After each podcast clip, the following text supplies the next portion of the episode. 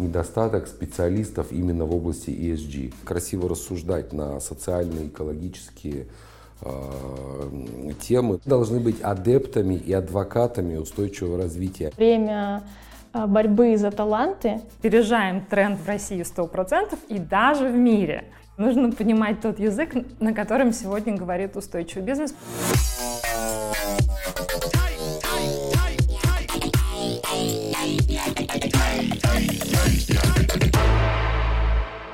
Добрый день, мы рады вас приветствовать на записи нового эпизода подкаста «Создавая завтра». Сегодня с нами в студии Алина Волкова, выпускница программы управления бизнесом 2001 года. Сегодня Алина работает в компании KPMG а, в группе по операционным рискам и управлению устойчивым развитием, консультантом. Александр Дынин, мой коллега, Александр является профессором практики, заместителем декана Высшей школы бизнеса, Высшей школы экономики, а также академическим руководителем нашей новой магистрской программы управления устойчивым развитием компании. И ваша покорная слуга Екатерина Иванова, я доцент э, Департамента стратегического международного менеджмента и по совместительству научный руководитель нашей новой магистрской программы управления устойчивым развитием бизнеса. Сегодня мы продолжаем тематику ESG, которую была представлена на предыдущем выпуске подкаста моими коллегами Александром Лебедевым и нашим членом академического совета программы управления устойчивым развитием бизнеса Татьяной Заморовой. А, продолжаем а, в том ключе, что мы бы хотели поговорить, что, собственно, из себя представляет ответственный бизнес и устойчивое развитие в нашей стране, да, и как мы все втроем оказались в этой теме. Поэтому я, наверное, попросила бы для начала каждого из вас поделиться а, вашей историей, как тема ответственности и устойчивости а, вошла и стала частью вашей жизни, и потом, наверное, добавлю от себя, как она стала неотъемлемой частью моей жизни. Кто бы хотел начать? Алина. Давайте я начну.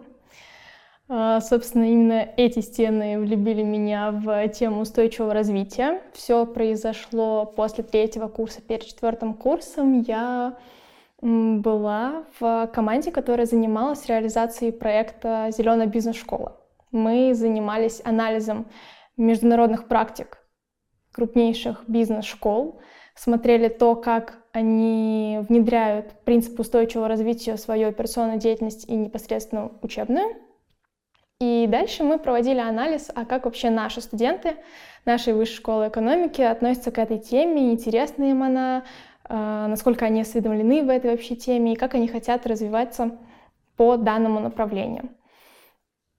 Развиваясь в этом проекте, я поняла, что мне эта тема очень интересна, и я хочу развиваться в ней в рамках моего профессионального трека, и начала искать э, какие-то начальные позиции в области устойчивого развития уже на рынке труда.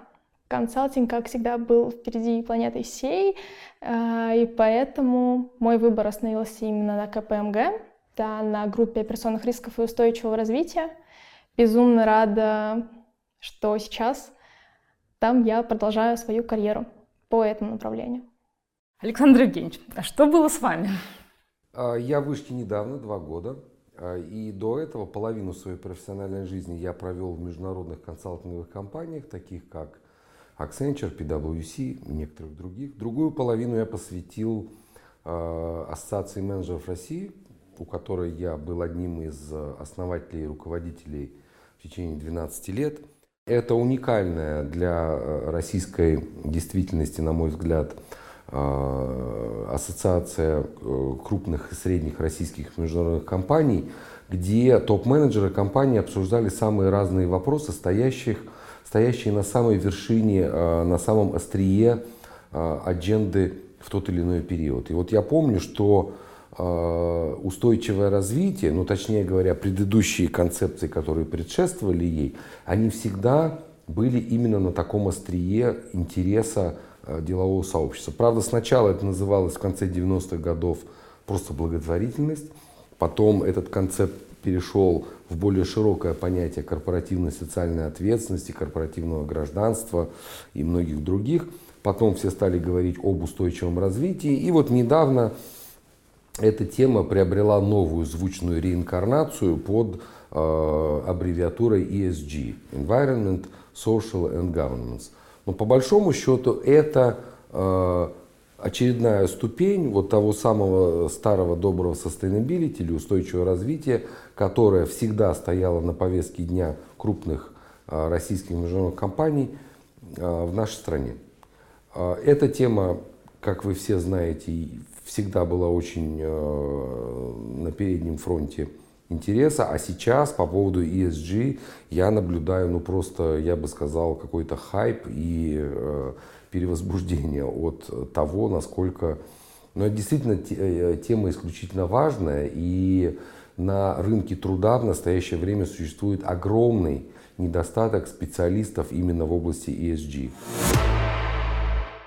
Спасибо большое, коллеги. Я, наверное, тогда вкратце расскажу, как я пришла в тему, действительно, которая изначально называлась благотворительность, потом корпоративная социальная ответственность, потом слово социально убрали. Это я а, рефлексирую по поводу совместной работы с Александром в Ассоциации менеджеров, где а, я оказалась сразу после того, как закончила высшую школу экономики. Тот, когда это был факультет менеджмента, теперь это называется высшая школа э, бизнеса. И меня вдохновил на тему ответственности в бизнесе профессор Геннадий Николаевич Константинов, которому я безумно благодарна, потому что у нас был курс, который назывался «Корпоративное управление». И это тот самый курс, когда я первый раз услышала словосочетание «корпоративная социальная ответственность», потому что у нас был Джорджи Питковский, консультант Всемирного банка, который разработал один из первых в мире онлайн-курсов. То есть это так примерно 20 лет тому назад, да, чтобы вы понимали, насколько э, давно а, некоторые из нас находятся в этой теме. Потом я оказалась в ассоциации менеджеров, где мы только начинали публично создавать площадку для взаимодействия профессионалов а, в этой области, для того, чтобы они могли обмениваться лучшими практиками, обсуждать те насущные проблемы, которые у нас есть. У нас был специально создан первый комитет, Александр не даст соврать, по корпоративной социальной ответственности, который возглавляла Ольга Юрьевна. А, в прошлом топ-менеджер Норникеля, вице-премьер правительства Российской Федерации, который очень долго за социальную сферу отвечал. Ну, собственно, от ассоциации менеджеров, а, где я 7 лет вместе с Александром проработал, меня немножко в другую росло занесло. Я оказалась в Вене, закончила Венский экономический университет, получила там докторскую степень, а, и после этого занимаюсь преподаванием. Сначала я начала преподавать в Германии, а, потому что мне казалось, что это то место, где, собственно, я смогу научиться практикам устойчивого развития, потому что, как известно, немцы очень бережливо относятся к ресурсам. Да? А энергоэффективность — это та тема, которая крайне широко обсуждаема, да, а, утилизация мусора и всякие всевозможные практики, связанные с тем, каким образом сократить потребление, да, сделать его более эффективным, переход на циркулярную модель экономики. в какой-то момент мне показалось, что нужно что-то делать в России, поэтому российский рынок труда стал безумно привлекательным, и последние шесть лет я, я работаю в российском бизнес-образовании, и очень была а, рада возможности присоединиться стать частью профессорско-преподавательского состава Высшей школы бизнеса, чтобы мы могли реализовывать а, новые образовательные программы, потому что мы видим огромный дефицит на квалифицированных кадров по управлению устойчивым развитием, как внутри компании, так и с точки зрения понимания, а что такое социальное предпринимательство, да, какой позитивный эффект бизнес может оказать на общество, да, почему нам важно изучать теорию стейкхолдеров, да, взаимодействия с заинтересованными сторонами, каким образом отстраивать эти процессы.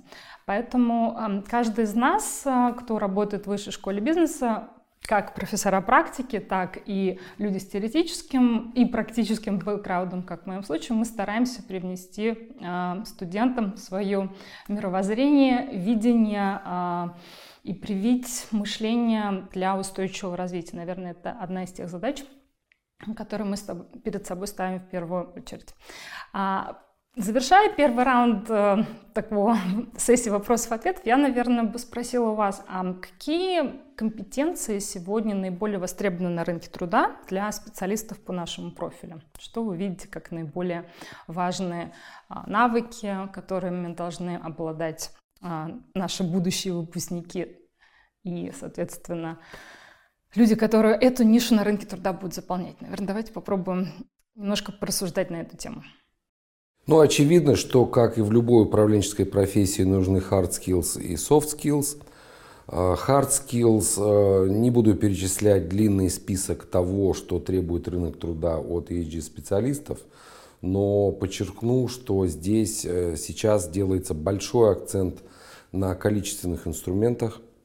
Это аналитика данных, то есть вы не просто должны уметь красиво рассуждать на социальные, экологические, Э, темы, но и уметь рассчитывать э, эффекты от тех инициатив, которые предлагаются. В случае экологии вы должны уметь проводить сложнейшие громоздкие расчеты, ну, допустим, углеродных выбросов и способов их минимизации. То есть количественные методы работы, они становятся все более и более важны.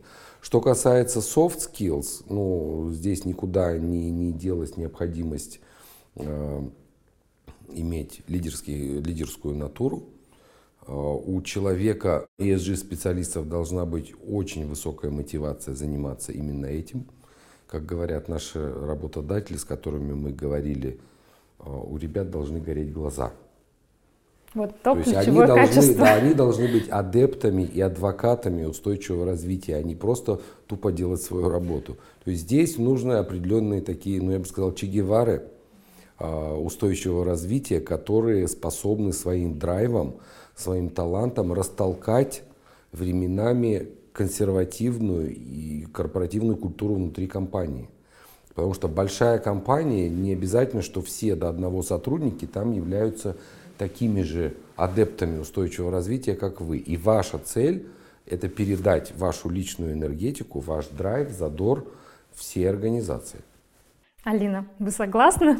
Да, я согласна с этим мнением. Мы действительно сейчас живем во время борьбы за таланты и нехватки специалистов в области устойчивого развития, а при этом компании все больше и чаще сталкиваются с социальными, экономическими экологическими вызовами. Однако, к сожалению, чаще всего организации э, ограничиваются какими-то разовыми реакциями на эти вызовы и не строят долгосрочные стратегии, и при этом упускают очень-очень много.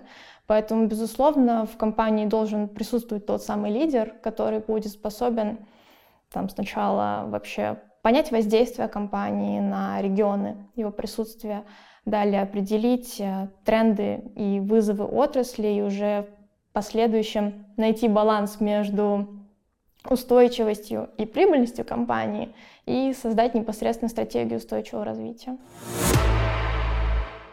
Спасибо большое, что вы с нами на подкасте «Создавая завтра». Сегодня мы пригласили к нам экспертов, которые поделятся с вами живыми историями трансформации на пути к устойчивому развитию. Сегодня мы рады приветствовать с нами Антона Ефимочкина на записи нашего подкаста «Создавая завтра». Антон – выпускник Высшей школы бизнеса, образовательная программа управления бизнесом, закончил вышку в 2019 году, бакалавриат, а дальше поехал учиться в Швейцарию. И там получил степень магистра и не просто степень магистра, а в направлении Sustainability Management а, в бутиковой бизнес-школе Сумас в небольшом швейцарском городке Гланд. А сегодня э, Антон работает в Москве, он вернулся, работает в компании Circle Moscow э, и управляет там различными проектами. Антон, можете повспоминать, что вам больше всего запомнилось во время вашего обучения в Москве и в городе Гланд а, из того, что имеет отношение к устойчивому развитию? Да, а, Екатерина, в первую очередь э, хотел поблагодарить вас за такую возможность. Вот, я безмерно рад э, присутствовать здесь. А, поправлю немножко по поводу названия, потому что это критично. Сейчас э, я работаю в Moscow Circle, они Circle Moscow, у нас в этом плане мы просто... У вас ребрендинг произошел?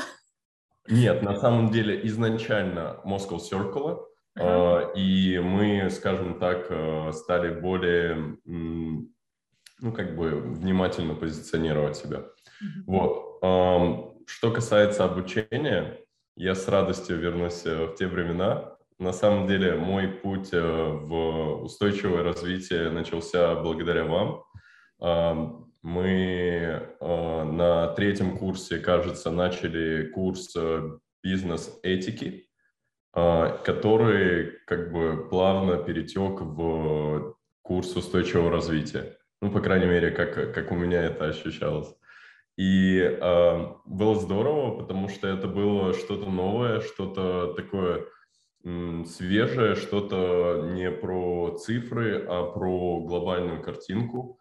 И вы как бы посадили семечко, так сказать, этой глобальной картинки, этого видения как бы целостной картинки и восприятия мира не только как там экономику, в которой там есть деньги, и это самое главное.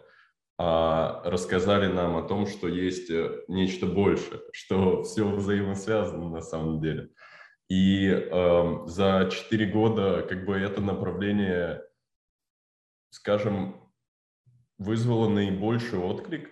Э, сейчас, оглядываясь назад, я понимаю, что как бы это единственный предмет, который мне действительно откликнулся в плане того, что вот э, я понимаю, что я хотел бы этим заниматься по жизни. И поэтому э, я обратился к вам, чтобы написать свою дипломную работу в бакалавриате.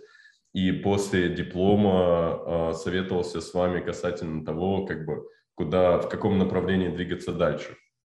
И Сумос э, стал, да, следующим шагом. Вот, э, мне еще вспомнился форум, который мы с вами организовывали. Это как тоже он было назывался, интересно. помните? Да, и на самом деле, как бы, ну вот с моей стороны, эм, я почувствовал то, что как бы мое направление, которое я выбрал для себя, оно оживало на ходу. То есть мы с вами начали писать дипломную работу, мы начали организовывать форум, про это начали говорить не только у нас на парах, но и как бы по всему миру новости появлялись и так далее. Вот. Ну, да, это точно. Форум назывался Sustainable Russia 2019, напомню, да, и до сих пор существует инстаграм-аккаунт, который вы делали, да, и к нам приходила Марина Вышукова из глобального договора ООН, целый ряд крупнейших российских международных компаний, лабораторий и лабораторий, и э, такие лидеры, как Касперский и DuPont Solutions, то есть, ну, получилось действительно очень классное обсуждение, и это было вживую, ко всему прочему, у нас на шаволовке. И действительно ощущение, да, ощущение, что а, мы попали в тренд, да, сегодня ESG устойчивом развитии не говорит только ленивый, а еще пару лет назад, ну, можно сказать, что на языке цели устойчивого развития глобальной повестки ООН мало кто серьезно говорил. Поэтому это, Ну, наверное, что первое. Мы с вами у истоков вообще стояли. Ну, я-то точно, поскольку я в ассоциации менеджеров давно работала, то мы еще стояли у истоков концепции корпоративной социальной ответственности в России. Ну, а теперь она, вот видите, плавно перетекает в устойчивое развитие и в циркулярную экономику, да? Но возвращаясь к вашему пути, что было дальше? Что, какие хайлайты из вашего опыта в Швейцарии вы могли бы рассказать? Ой, там на самом деле в Швейцарии был, э, было множество интересных как бы продолжений этой идеи, которые э, гармонично там уже интегрировано в жизнь в целом. То есть там устойчивое развитие – это что-то вроде операционной системы жизни в Швейцарии. По крайней мере, в том городке, в, том, в той области, в которой я учился. А, Гланд, он на самом деле э, известен не только тем, что там есть эта бутиковая бизнес-школа, одна из первых, которые начали специализироваться именно на теме устойчивого развития. Там также э, находится э, центр IUCN или МСОП, Международная организация сохранения природы, который объединяет под собой э, разные инициативы, направленные на сохранение э, природы, биоразнообразия, э, развитие экосистем. Э, Туда входят ВВФ, Рамзар и другие глобальные крупнейшие компании, которые занимаются данной повесткой. И первое, что как бы с чем нас знакомили, это именно с этим центром, поскольку Сумас, эта бизнес-школа, является как бы участником IUCN.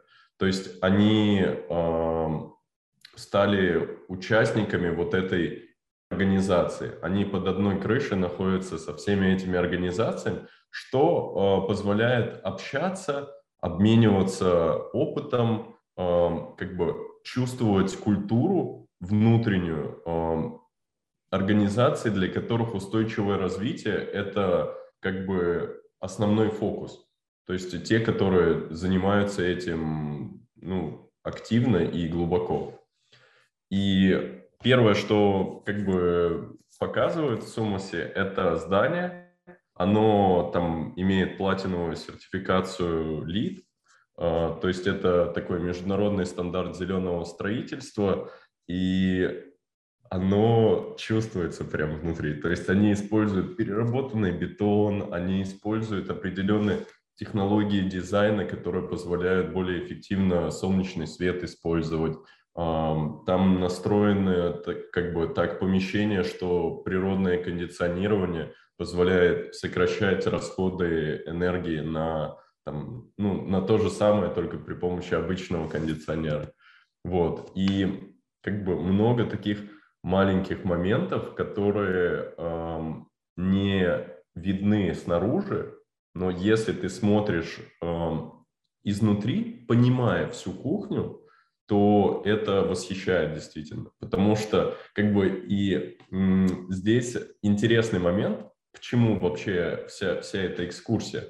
К тому, что в ней, на мой взгляд, эм, отражается один из основных принципов устойчивого развития что устойчивое развитие – это не просто про красивую картинку, не просто про имидж, это про long-term э, инвестиции. То есть инвестиции, которые в один момент окупаются и создают дополнительную ценность за счет этого. И также с этим зданием, в которое как бы проинвестировали достаточно крупные деньги, они нам рассказали, через сколько лет, там, что в течение 50 лет они полностью окупают а, все, ну, как бы, все инвестиции и дальше начинают уже выходить в плюс а, за счет вот этих технологий, которые позволяют более эффективно использовать природные ресурсы. Вот, это первое такое знакомство было. Начинаем это... с фасада, да, но это да, имеет да, значение с долгосрочной ориентацией. Я очень рада, что мы эту параллель провели, да, потому что это, это безумно важно, я согласна. То, где мы учимся, оно, среда, безусловно, влияет. Это тот пример, котором вы рассказали. Конечно, мы к этому тоже стремимся. И у нас на Шаболовке многие изменения происходят в этом направлении. Мы двигаемся. Нам, конечно, до Швейцарии с ее уровнем жизни еще далеко, но, тем не менее, то, что у вас была возможность это увидеть, а не только узнать из учебников, да, мне кажется, это тоже здорово отразилось на том, чем вы занимаетесь сегодня, почему вы продолжаете оставаться в теме. Да, сто процентов. Это вдохновляет, когда ты можешь не только как бы на картинках в учебниках, как вы сказали, а когда ты видишь, ты ощущаешь это, ты знаешь, что за этим стоит, как бы, что люди, ну, специалисты своего дела неспроста внедряют эти технологии. И это как бы это ну, вдохновляет, то есть это подталкивает к тому, чтобы углубиться и, и как бы и это тот вопрос, который у меня возник в ходе обучения. А как мы можем системно улучшить жизнь на планете Земля? Какие решения? И глядя на такое здание, ты понимаешь, окей, окей, ребят, вы что-то знаете об этом. Вот. И, ну, дальше как бы следующим шагом для меня было изучение как бы, а что еще? Что, что можно еще делать для того, чтобы э, вот эти принципы устойчивого развития, э, которые ведут нас к как бы решениям глобальных проблем, что мы можем сделать для того, чтобы их внедрить. И в этом плане тоже было несколько проектов, про которые я с радостью бы рассказал, а, касательно того, как, как, ну вот, как наш мир блокад уже сейчас на такие проекты. С удовольствием. Я думаю, нашим слушателям и зрителям будет крайне интересно послушать ваш опыт. А, продолжайте, пожалуйста, Антон. Ирина, я бы очень хотел, чтобы это был мой опыт, чтобы я мог вам сказать, что И мы вот это сделали. Но ну, я в этом. Это не за горами. Нужно мечтать, и мне нравится направление вашей мысли. Уверена, что это получится. А пока мы же учимся, да, поэтому да. тут важно и знать тоже, обладать компетенциями, понимать, где лучшие практики, да, с которыми вы знакомы, собственно, ваши. Именно поэтому вы с нами, да, вам есть о чем уже рассказать. Ну да, э, в этом плане это правда, я полностью с вами согласен, что понимание лучших практик и как бы изучение а, особенностей внедрения таких принципов – это то, что как бы, ну, как минимум способствует э, внедрению таких решений как бы в России или, или где бы вы ни оказались, где бы вы не хотели это внедрять. Вот. В этом плане как бы у нас обучение строилось так, что теоретическая часть была в Швейцарии, то есть в нашем кампусе, скажем так, где мы учились. Но у нас также была организована практическая программа. То есть это было в рамках э, предмета проектный менеджмент. А, может быть, вам на заветку, что мы такие проекты в вышке организовывались, было бы здорово. А, а, они мы... у нас уже есть, Антон. То есть с тех пор, когда вы выпустились, ваша программа получила международную аккредитацию от EFMD. Это самая престижная европейская а, система международных аккредитации образовательных программ. И у нас а, новшества введены. Теперь у нас э, курсовые проекты, проектная работа, она во всех программах интегрирована, и ребята работают по реальным запросам компании. Так что mm, тут это здорово. Мы уже не, не загорали. Да. Uh, у нас в этом плане была одна особенность. Uh, эта программа проектная, которая была организована, она была в Таиланде. Вот, и это как бы позволило нам изучить лучшие примеры в другой стране. Uh, Таиланд был выбран неспроста. То есть, с одной стороны, это такой а, курортная страна, которая, ну вот в таком базовом представлении живет за счет туризма. А, во многом это так, но там есть несколько компаний, которые идею устойчивого развития вывели на совершенно новый уровень. И мы туда поехали как раз-таки знакомиться с этими компаниями.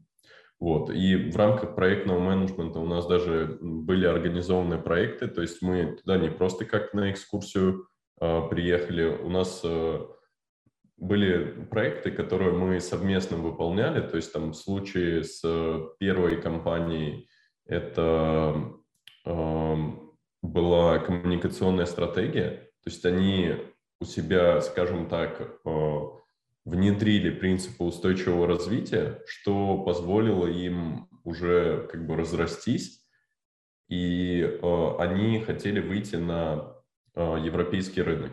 Вот. Кто они такие?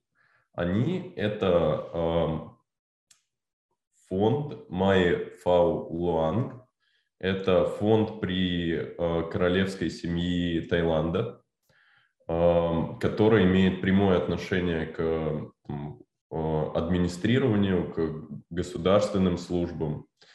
И они э, несколько десятилетий назад, э, в районе там, 60-х годов, они начали решать большую социальную проблему. Эта проблема была связана с культивацией маковых полей, из которых впоследствии делали э, героин, из-за которого было много проблем. Вот, и долгое время в Таиланде это было как бы основным источником там, дохода для сельской местности, для сельского хозяйства. Было невыгодно выращивать как бы, ну там, условно, какие-то благородные э, культуры, потому что спрос и стоимость э, продукта, ну вот, э, наркотиков, она как бы была больше. И такая как бы ситуация привела к тому, что у них произошел кризис по сразу нескольким фронтам. Первое – это окружающая среда, э, культивация мон, монокультур, когда как бы идет целенаправленное засаживание там маковыми полями, оно деструктивно сказывается на почве и на окружающей среде, потому что это требует, во-первых, большого количества ресурсов, это э, негативно сказывается на качестве почвы э, за счет того, что как бы только одно растение есть, оно просто не позволяет развиваться экосистеме как таковой. Вот. Э, и э, это требует большого количества удобрений, которые точно так же вредят э, окружающей среде. Это что касается окружающей среды. Другой момент – это социальный момент. И это, пожалуй, еще более значимая проблема, которая возникла вследствие этой ситуации, это то, что э, вот такое криминальное хозяйство, которое там было распространено как бы повсеместно, оно привело к тому, что э, жители деревень, они не имели возможность э, получать государственные блага, то есть они условно не могли поехать в больницу, когда им было плохо, они не могли получить какую-нибудь государственную поддержку, когда она им требовалась, потому что для этого нужно было иметь ID, а им ID не нужно. То есть, ну, точнее, они не заинтересованы в том, чтобы его получать, потому что они ведут криминальную деятельность. Да, то есть не было никакой защиты прав людей и оформления их да. на работу. То есть мы имеем дело просто с черным сектором, да, и, и помимо того, что еще это и героин, и проблема наркотиков, и из того безответственного да, производства, которое там имело место. Да, и еще один слой здесь – это образование. То есть эм, один из выходов из такой ситуации, из бедных семей, которые там погрязли в этом, это получить образование, поступить в университет и найти достойную работу, вырасти, как бы там, занимаясь э, бизнесом честным и подтянуть э, семью. Но у них не было такой возможности, потому что для этого нужно, чтобы государство знало, что там есть достаточно много людей, которые заинтересованы в образовании, но там все складывалось по печальному сценарию, что а, мальчики, рождаемые в семьях, они становились бандитами, которые охраняли все это и как бы ну, продвигали продукт, скажем так, а девочки, а, они, скажем так, э, шли на обслуживание вот этой преступных синдикатов, что тоже вряд ли как бы является благоприятным э, вариантом развития. Вот, и такая как бы непростая ситуация э, привела к прекрасному решению, из-за которого мы оказались там.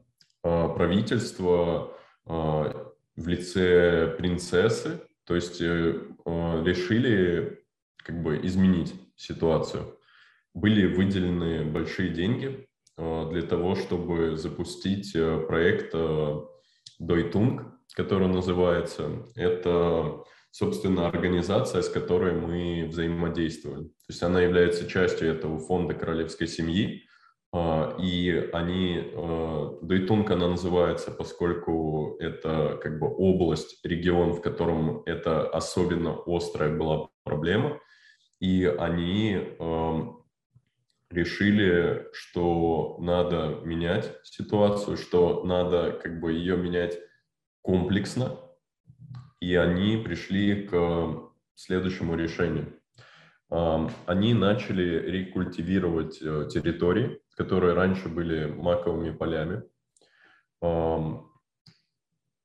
Значит, э, другими растениями. В их случае это были орехи макадамия и кофе, которое благоприятно как бы сотрудничает с орехами макадами. То есть э, их экологи, они выявили э, то направление, э, естественные зеленые засадки, которые э, адаптировалось бы к условиям и к состоянию почвы, которое было на тот момент. И за счет этой засадки в долгосрочной перспективе они добились того, что там на территории полей начали появляться леса, а, начала улучшаться местность, работали, соответственно, в этих лесах, обслуживали, собирали. Это все местные жители, которые раньше, то есть там были деревни уже готовые, у них не было доступа к заработку честному, они дали этот заработок. Значит, э, мужчины там э, и женщины в первое время, они занимались собирательством, то есть они как бы культивировали то, те насаждения, которые им дало государство. А потом из растений, которые начали в этой экосистеме дополнительно как бы расти, а, туда начали засаживать а, растения, из которого они получали материал для одежды. И, соответственно, это дало еще одно направление деятельности. То есть теперь были те, кто собирают этот э, материал, сырье для одежды, были те, кто обрабатывали это сырье, и были швеи, которые работали с этими материалами. Дальше начало развиваться направление как бы, орехов. Они начали, соответственно, поставлять орехи как как продукт на рынок. Они научились делать кофе на основе орехов макадамия. Я такого никогда не видел, не слышал, но я приехал туда, а, нас всех э, угостили этим кофе. Оно, на удивление, очень вкусное и как бы, ну и бодрит, соответственно. То есть это стало еще одним направлением их деятельности. И что самое интересное, как бы а, они, поскольку системно подошли к этому вопросу, им удалось внедрить а, важные принципы производства. То есть все это производство, оно а, задизайнено под экономику замкнутого цикла. То есть у них нету отходов. То, та скорлупа, которую они не используют, те отходы из природных материалов, которые ну, в, в ходе просто извлечения сырья не получают, это все находит э, как бы место дальнейшей жизни. В случае со скорлупой они ее использовали для того, чтобы как э, удобрение, то есть э, с, с этой скорлупой лучше прорастают растения.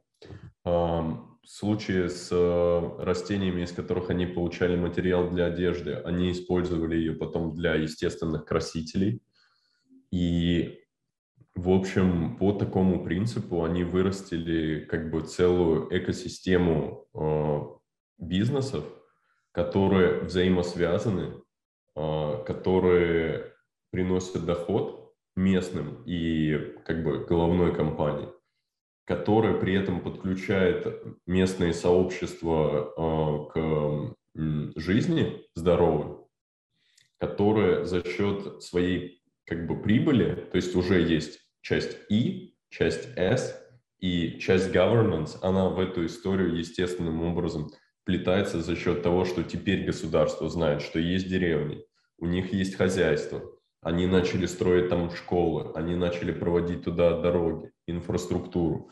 И, э, казалось бы, такая разруха, такая сложная ситуация, такой кризис превратился в органичное Э, гармоничное, прибыльное со всех сторон решение.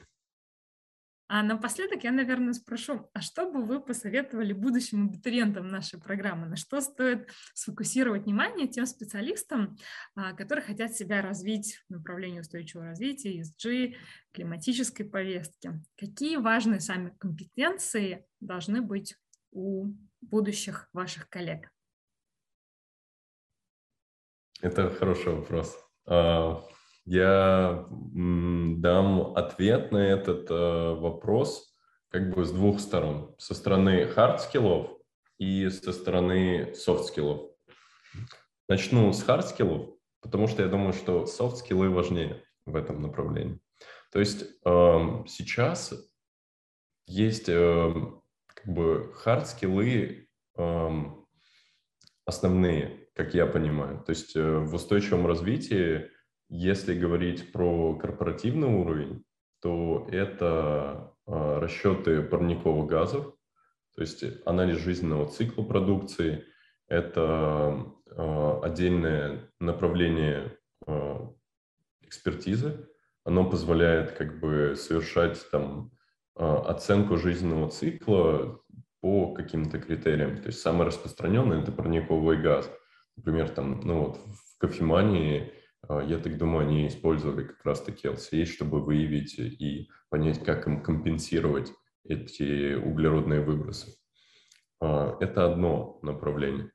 Другое направление – это работа как бы с коммуникацией, и это условно ну вот, написание отчетов. То есть это тоже сейчас большая часть а, устойчивого развития в корпоративной среде. И для этого помогут такие науки, как а, ну вот именно а, писательство, то есть э, развитие компетенций в плане донесения идеи того, что, ну, как бы, что представляет из себя устойчивое развитие в этой компании или в этой индустрии. То есть создание как бы описание принципов устойчивого развития в разных направлениях. То есть это будет второе. И вот. Что, что касается э, да, еще одного hard skill а, то есть это именно сторона экологии. Но при этом я не могу сказать точно, что это подходит всем бизнес-ориентированным людям, потому что экологические hard skill ы — это немножко другая специфика. То есть если есть желание именно связать свою деятельность с экологией, то, возможно, стоит задуматься о своих менеджерских способностях, чтобы условно не быть ученым, который делает эти исследования, а прийти к группе ученых и сказать, давайте сделаем исследование. Их как бы... Быть заказчиком и управлять да. процессом, вдохновлять, да. инициировать. Менеджером. И для этого не нужно экологическое образование, и там, но, но при этом нужно понимание. То есть вот понимание — это это как раз-таки то, что я отношу к софт-скиллам. И я, пожалуй, расскажу теперь про софт-скиллы. Это именно комплексное понимание, то есть устойчивое развитие. Да, это большой тренд, но он при этом стратегический. И чтобы этот стратегический тренд внедрять в деятельность компаний, в города, в своих проектах, нужно понимать, как э, все устроено нужно э, понимать, о чем, о чем это. И в этом плане здорово, что у вас есть программа, которая это как бы поможет э, людям понимать, а, а что же это такое. Спасибо вот. большое, Антон. Мне кажется, мы сегодня рассказали а, нашим потенциальным абитуриентам о том, какой может их ждать путь да, на вашем примере увидели, что действительно важны очень а, управленческие компетенции, да, предпринимательские компетенции, желание заниматься любимым делом и делать это в России.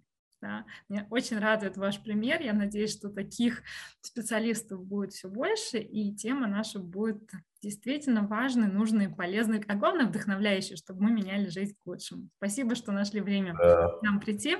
И до новых встреч. Мы не прощаемся. Под каждым вашим словом. Да, спасибо, что пригласили еще раз. До встречи.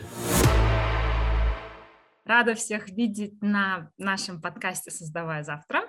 А, для нас огромная честь сегодня в нашей студии а, иметь двух замечательных практиков, Елену Махмутянову, кандидата технических наук, начальника отдела компании «Газпром», Ladies First, и Сергей Прусов.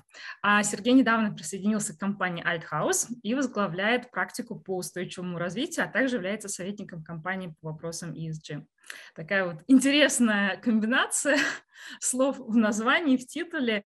Я знаю, что вас, Елена, объединяет совместный кейс из практики, о, котором нашим слушателям и зрителям было бы очень интересно узнать, потому что всегда живые истории от практиков — это то, что больше всего интересует студентов, абитуриентов а, наших бакалаврских, магистрских программ, программ обучения для взрослых. Поэтому тут я бы хотела попросить вас рассказать, а что, собственно, вы такого сделали да, по части ESG устойчивого развития, что вам удалось повысить позиции «Газпрома» в одном из ведущих ведущих ESG рейтинга. Елена, слово вам. Ну здесь мне хотелось бы начать немножко вот э, заранее, потому что так все сложилось очень удачно, а, потому что у меня были встречи, несколько встреч, кстати, при совместном участии с «Горизонтом», это та компания, в которой работал в это время Сергей, было, были встречи с инвесторами, и, и вот это личное общение дало возможность понять, чего не хватает в нашей отчетности, что хотели бы видеть инвесторы. Потому что голая статистика – это непонимание о том, что делает компания, вот то, что, о чем говорит Сергей. Необходимо было показать тот путь, который мы проделали, и по вот устойчивому развитию, в частности, по снижению травматизма, по снижению аварийности. А надо сказать, что «Газпром» – это компания с такими, в общем-то, длительными традициями в области производственной безопасности. Эм, здесь выстроенная система в области охраны труда существовала еще с 80-х годов, с самого основания. То есть здесь все, все нормативные документы, производственная документация, она направлена на безопасность. И э, существовала э, выстроенная вертикально интегрированная система – с 2014 года э, компания была сертифицирована.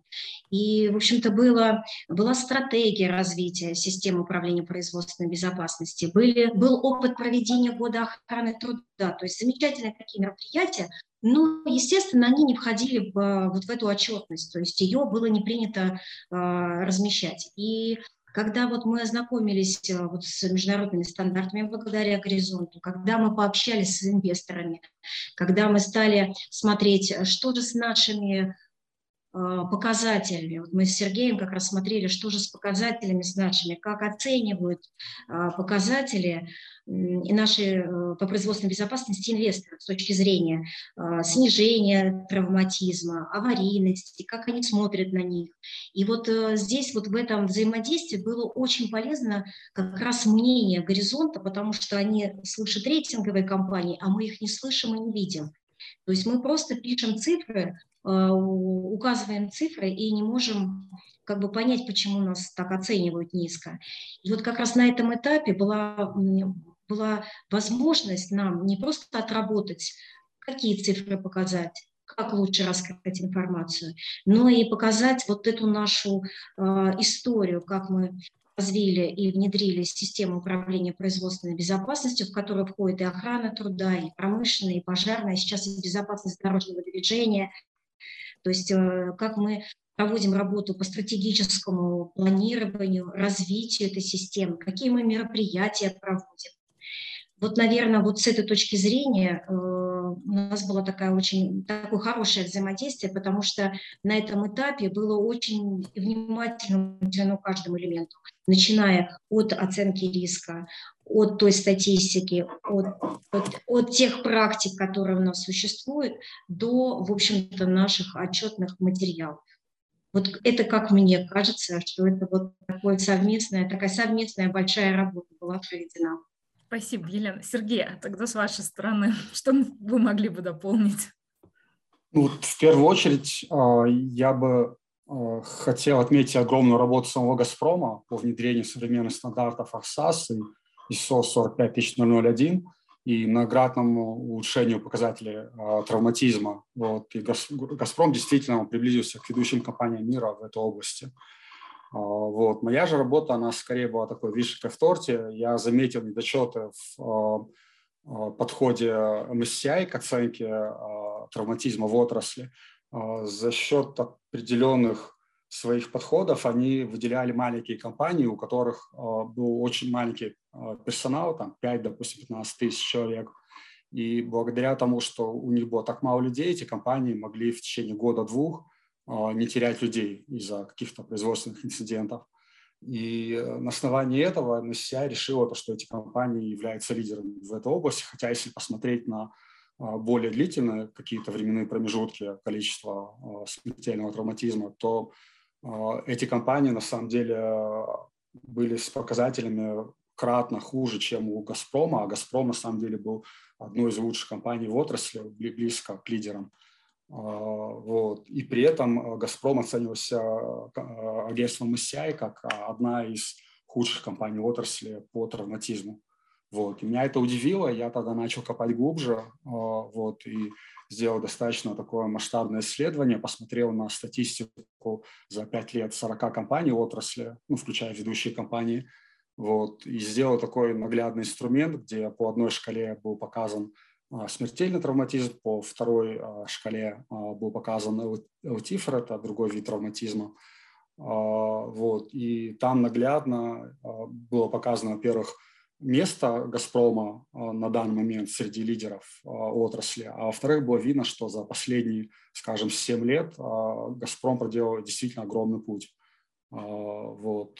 И, соответственно, наверное, там еще как бы отдельная работа по опровержению каких-то утверждений MSCI, которые они в своем отчете упоминали, пытаясь обосновать свою оценку того, что у «Газпрома» нет менеджмента в этой области – но это было очень легко опровергнуть, потому что, во-первых, а, действительно были внедрены все нужные современные системы, и была проделана работа по раскрытию всей этой информации, вот, и по раскрытию коэффициентов и показателей и прочее, прочее. Так что благодаря тому, что компания раскрывала много информации, удалось собрать убедительный кейс и опровергнуть те утверждения, на основании которых MSCI ставила такую низкую оценку. И в итоге на следующий год МСИ признала, что у «Газпрома» все отлично с управлением безопасностью и повысила рейтинг компании, примерно поставив ее в первую треть, то есть близко к лидерам рынка.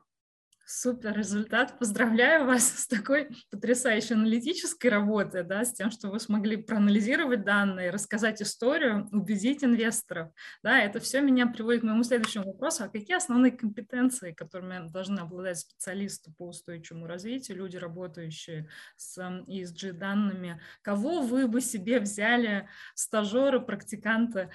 Ну, наверное, Сергея начну, а потом Елене передам слово.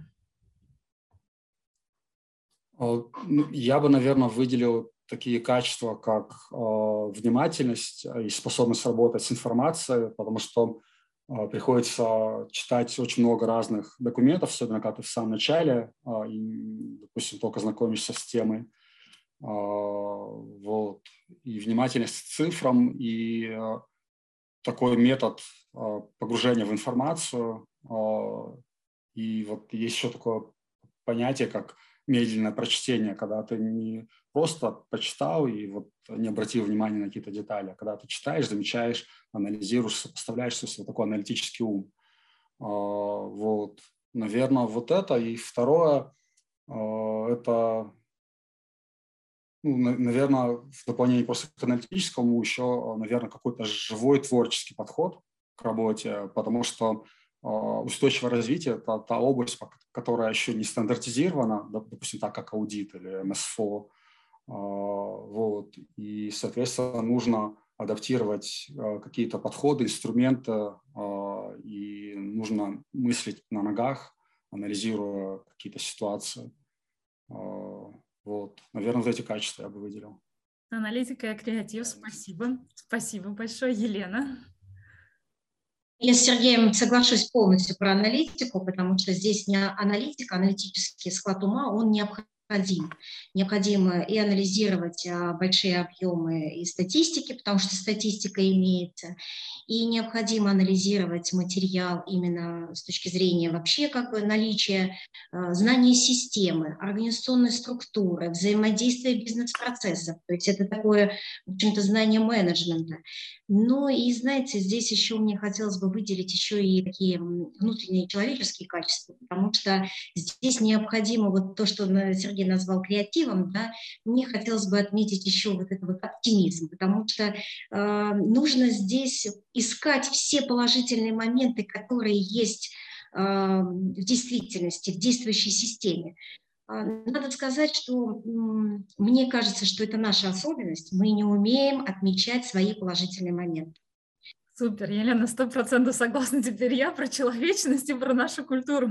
Я очень благодарна нашим гостям, что вы нашли время, пришли к нам, рассказали а, про практические кейсы, про то, как тему устойчивого развития напрямую влияет на вас, на ваших близких. И надеюсь, мы увидимся. Это не последний раз, когда мы встречались. И будем рады всегда вас видеть на Шаболовке. Спасибо большое. Мы сегодня обсуждали повестку устойчивого развития и много говорили про то, что происходит в высшей школе бизнеса, в целом, какие тренды есть а, на рынке труда с нехваткой специалистов по ESG устойчивому развитию. Но наш подкаст называется «Создавая завтра». Да? Но прежде чем мы задумаемся об этом «Создавая завтра», наверное, нужно начинать с себя. Поэтому я бы, наверное, попросила каждого из вас рассказать про ту маленькую практику, которую вы делаете уже сегодня, чтобы сократить углеродный след конкретно в вашей жизни. Алина, я знаю, что у вас с вашим питанием происходит что-то, что сокращает ваш углеродный след. Расскажите, что это? Да, действительно так. Я ну, на данный момент не употребляю мясо в своей пище, то есть я перешла на вегетарианский э, стиль питания. Сначала все началось, в принципе, с редукторианства, когда в целом в моем рационе мясо сходило на нет. Сейчас я вегетарианец.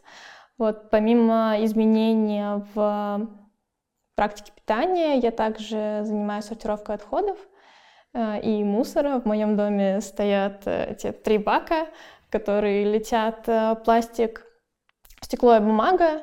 Таким же образом я все это сортирую и уже перевожу в собиратор, непосредственная организация, которая занимается передачей отходов. Спасибо большое. Александр, я знаю вашу любовь к велосипедам. Я живу за городом и в теплое время года, то есть с апреля по октябрь, а для меня это теплое время года. Октябрь это теплое время года.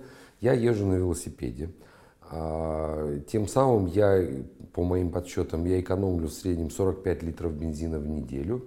Если кто-то из вас помнит из, школьного, из школьной программы закон Авогадро, то вы пересчитаете, 45 литров бензина в количество кубометров углекислого газа, который не выбрасывается в атмосферу за счет того, что я пользуюсь не автомобилем, а велосипедом.